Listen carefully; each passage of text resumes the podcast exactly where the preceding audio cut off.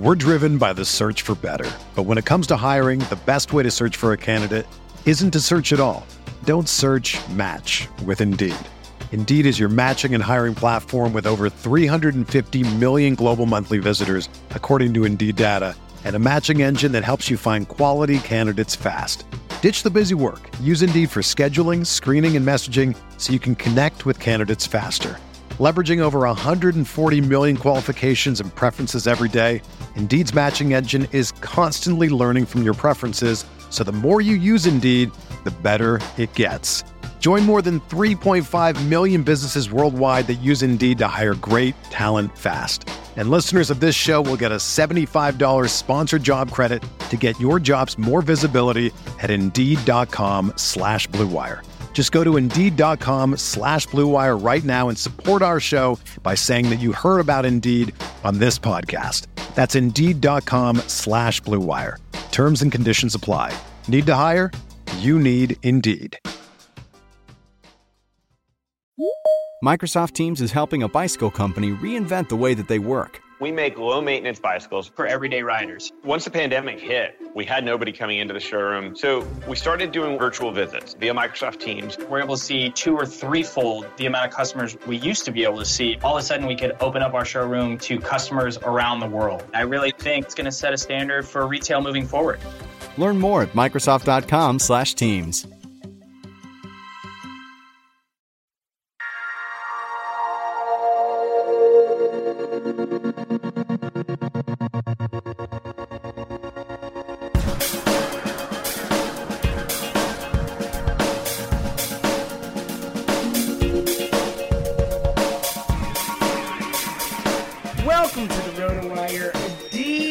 DFS podcast for Thursday, September 22nd, as we head into week three of the NFL season. We'll be previewing the tight ends and the defenses for you. And with me, as always, my man, my host, my co-host from the Great White North. You can follow him on mm. Twitter at StatsMan22, Mr. Paul Bruno. What's up, brother? Oh, it's a beautiful day here in the beautiful, sunny and warm white white north.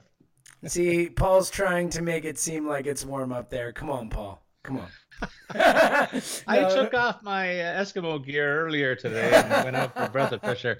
Uh, it's actually about 85 degrees here. Wow, that is quite nice. All right, so the myths of Canada being cold are a lie. That's what Paul's saying. I'm your host, James Seltzer, and uh, as I said, we'll dive right in. We got a lot to cover today. Uh, let's get into it, Paul. Uh, let's start out with those tight ends uh, as we look. Uh, of course, we do have uh, an interesting situation heading into tonight. We are going to get into the whole tight end breakdown, but why don't we start right away with Rob Gronkowski at the top? He is. Uh, we do not know if he is going to be playing against Houston tonight. Obviously, the quarterback situation looks like Jacoby Brissett will be under uh, under center. Is there any chance you're taking the risk on Gronk if he's in the lineup tonight? No way. As long as as long as he's uh, questionable with that hammy, uh, I'm not touching him, and and even I might not even touch him against the Houston defense at all, given the third string quarterback that they're going to be forced to plug in. I'm wondering if a wide receiver winds up throwing a couple of passes for them in that offense. Edelman is the backup at this point. Yeah, it's a good point. And the Garoppolo injury was one of those weird ones where it's like he'll be out of six weeks, and then it's like, wait, he could play, and who really knows? I agree with you. I am uh, even if he is in the lineup this evening, I'm not playing Rob Gronkowski, Martellus Bennett, the only tight end I'd consider in that game. But Paul, let's jump in. Let's start with uh, those two top options, and then we'll get into the the six and the five thousands. But we have two guys outside of Gronk and uh, seven thousand or above. Jordan Reed at seventy five hundred, Greg Olsen at seventy eight hundred. Are you spending at tight end this week and going with either of those two guys? You know what? Olsen to me is a quandary given the matchup. I was thoroughly impressed by the way that Minnesota limited Green Bay's uh, high octane offense. And this is just another one with the added factor, of course, of Newton's legs as well as his arm. So uh, he might use Greg Olsen a little bit here, but I just worry about how how good that Minnesota defense has been. Uh, so I'll shy away from that one. And Reed is a, is a, obviously a top-notch option against a suspect New York defense. I, of the two, I think I'd lean in Reed's direction more. Uh, he's targeted 18 times so far this year, so a key part of that offensive mix, and uh, could pile up some yardage there. Yeah, I literally could not agree with you more. If I'm paying for either of the two, it's going to be Reed. I almost, and I wouldn't do it in season longs, you know, the same type of options, but I think this Minnesota defense is going to be one of those defenses that over the course of the season, you find yourself sitting guys against more and more often. A, top, top five defense for sure in my mind. Really, really good. So I would shy away from Olsen. Reed a better play, but again, that New York offense is a lot better than it was last season. At least it seems that way. Um, though I do think if you're going to attack them, the tight ends and, and Reed does have a mismatch there against those linebackers. So I don't hate Reed for the price, but for me, let's get into more of the guys who I'm probably going to be considering this week. Let's go from 6,000 to 6,900. Delanie Walker, the high end there, down to that 6,000 price with Jason Witten, Travis Kelce, and Antonio Gates. What do you think about this range before we really get into those values? Well, I really like the Delanie Walker opportunity there against a dreadful Oakland defense. They have given up more passing yards than anybody, I think, so far this year. And uh, the tight end position in, in Tennessee is one of their more stable options in the passing game. He was a perfect six for six in terms of targets last week for 83 yards against a bad Detroit team. He could easily top that against a, a wretched Oakland pass defense. In terms of other options, there's some question marks around a guy like a Dwayne Allen, for instance, in the Indy offense. You'd, you'd think he's a, a, great option given the quality of their quarterback too. But he, the fact is, he may split time with Jack Doyle there, so that might not be sixty-one dollars, sixty-one hundred dollars well spent. You mentioned Martellus Bennett.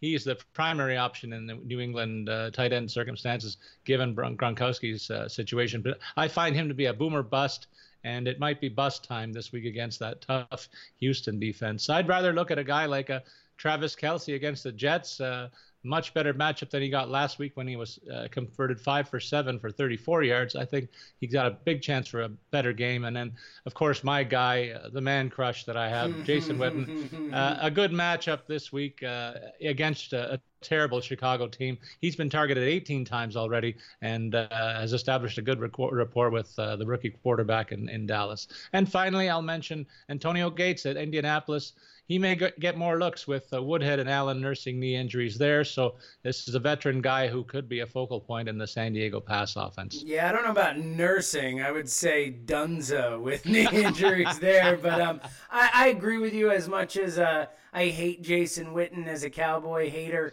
Uh, uh, he's my favorite play in this group here. He's been getting the targets.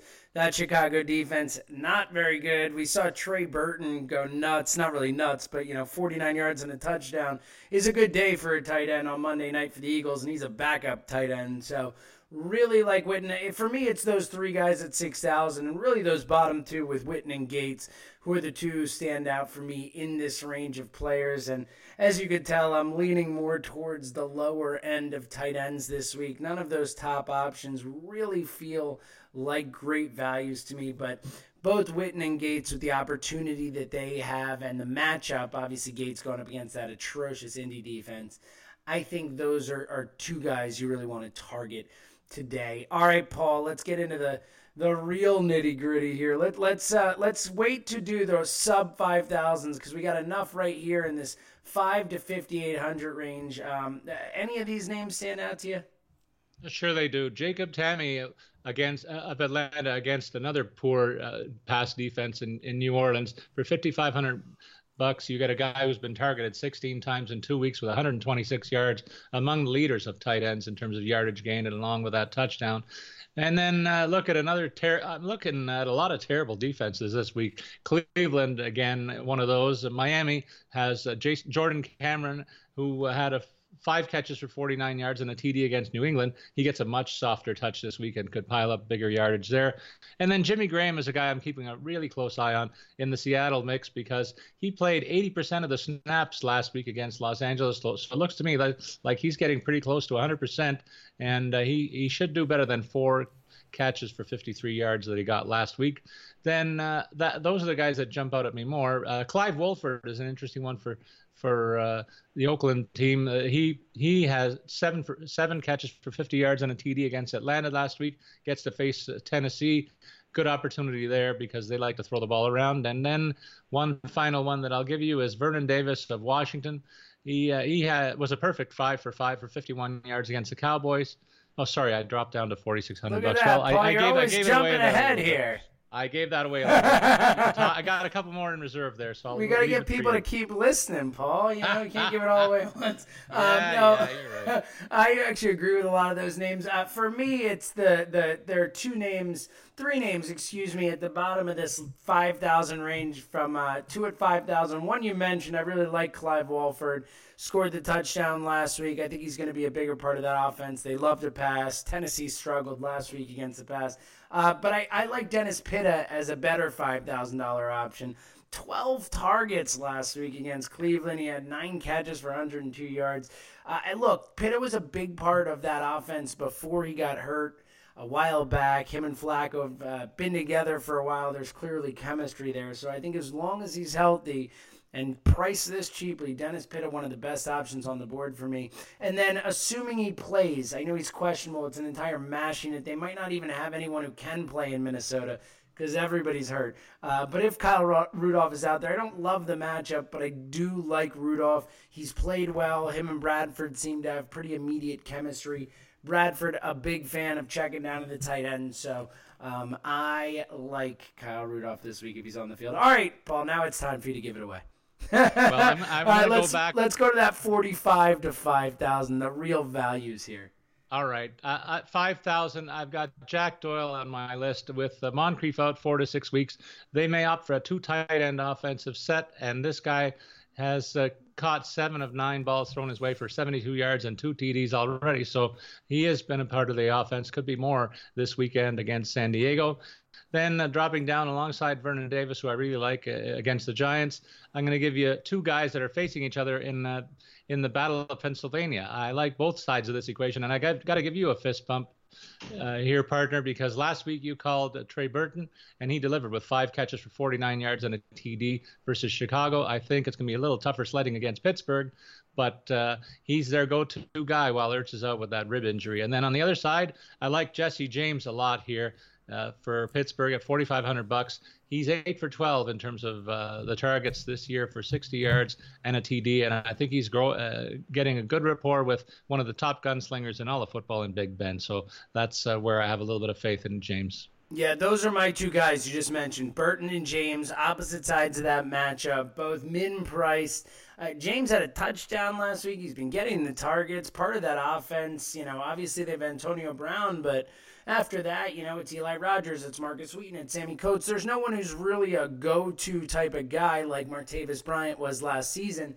And I think Jesse James is kind of eating up some of those targets and some of those opportunities. So really like him. And obviously Burton, we saw what he could do. We see that he's a part of the offense if Ertz is out. And I would guess that Ertz is going to be out. Um, so I love those calls. Uh, big, big fans. And actually helps me before we uh, jump into the defenses here. You mentioned that Don Cree Donte Moncrief is out four to six weeks, which thank you for reminding me that I have a team with Donte Moncrief, Adrian Peterson, Ameer Abdullah, Arian Foster. And the reason I say this is because you know what? DFS is just better. It's just better now, and, and that's the beauty because fantasy football fans, the wait is over and football is back, and that means that FanDuel is back. And this year it's better than ever. It's not just a new season at FanDuel, it's a new era. They've upgraded your entire experience with real improvements for everyday fans. And they believe you deserve to be sports rich, which you can experience everything sports has to offer, making you sports rich. Try the new FanDuel now. Just pick your team, stay under the salary cap, and have all the fun that fantasy has to offer. New to the game? Play in a beginner's contest to learn the ropes. If you have a dollar, there are games for just a dollar. There's 50 50 contests where the top half on cash, or you can even settle a score with friends in FanDuel's brand new Friends mode. It's season long fantasy football with weekly teams. Plus, new new features ensure a a fair and level playing field. And as I mentioned before, look, I have a team with like five guys who are done for the season. You know how much that sucks? It is no fun. season long is just a grind. It's not even a fun grind anymore. DFS, on the other hand, is fun. Every single week, you get a new lineup. I don't have to worry about the fact that I lost Adrian Peterson or Ameer Abdullah or Donte Moncrief or a whole list of other guys because guess what? I don't have to pick them. And that's the beauty. It's a brand new week each week instead of the same old thing and, and it's why it's the best and that's why it is so much fun to play. And you can have all the fun that football has to offer all the fun that fantasy has to offer fanduel B Sports rich special offer for new users get a free six month rotowire subscription with a $10 deposit on fanduel just go to fanduel.com slash rw not only will you get the free subscription you get to play with that $10 on FanDuel. It's, it's such a no-brainer. It's $40 in value, over $40 in value for just 10 bucks. Go to fanduel.com slash RW. All right, Paul, let's uh let's jump into those defenses, into the man's the man's game. Defense is uh, is where the butter is breaded. That doesn't work, Paul. It's where the bread is buttered, Paul. See, I was close. I was close. All right, Paul, let's jump in. We got three defenses at the top here, $5,000 or above. Uh, are any of them going to be in your lineup this week? I'm a big fan of Seattle's defense this week. They're hosting the San Francisco 49ers. That's a Blaine Gabbert led Niners offense that's going to be way overmatched here. That's the only one that I like in this uh, stratosphere. Otherwise, there I find there's more value down below. I think there's more down, value down below, regardless. But obviously, that Seattle D against that San Francisco offense in Seattle is uh, probably worth the 5,400, but I like you. I'm going to jump down. Uh, though I don't hate that Arizona defense against Buffalo because Buffalo is not a great offense. The Greg Roman firing, that's a little uh, iffy situation. But either way, I'm going to jump down and get some of these other values here. So let's discuss them, Paul. Let's just round out the group 4,300 up to that 4,900 range. There are a few teams in here. It's really only 4,800 is uh, is the next highest. There are a few teams in here I like. Uh, who was standing out to you?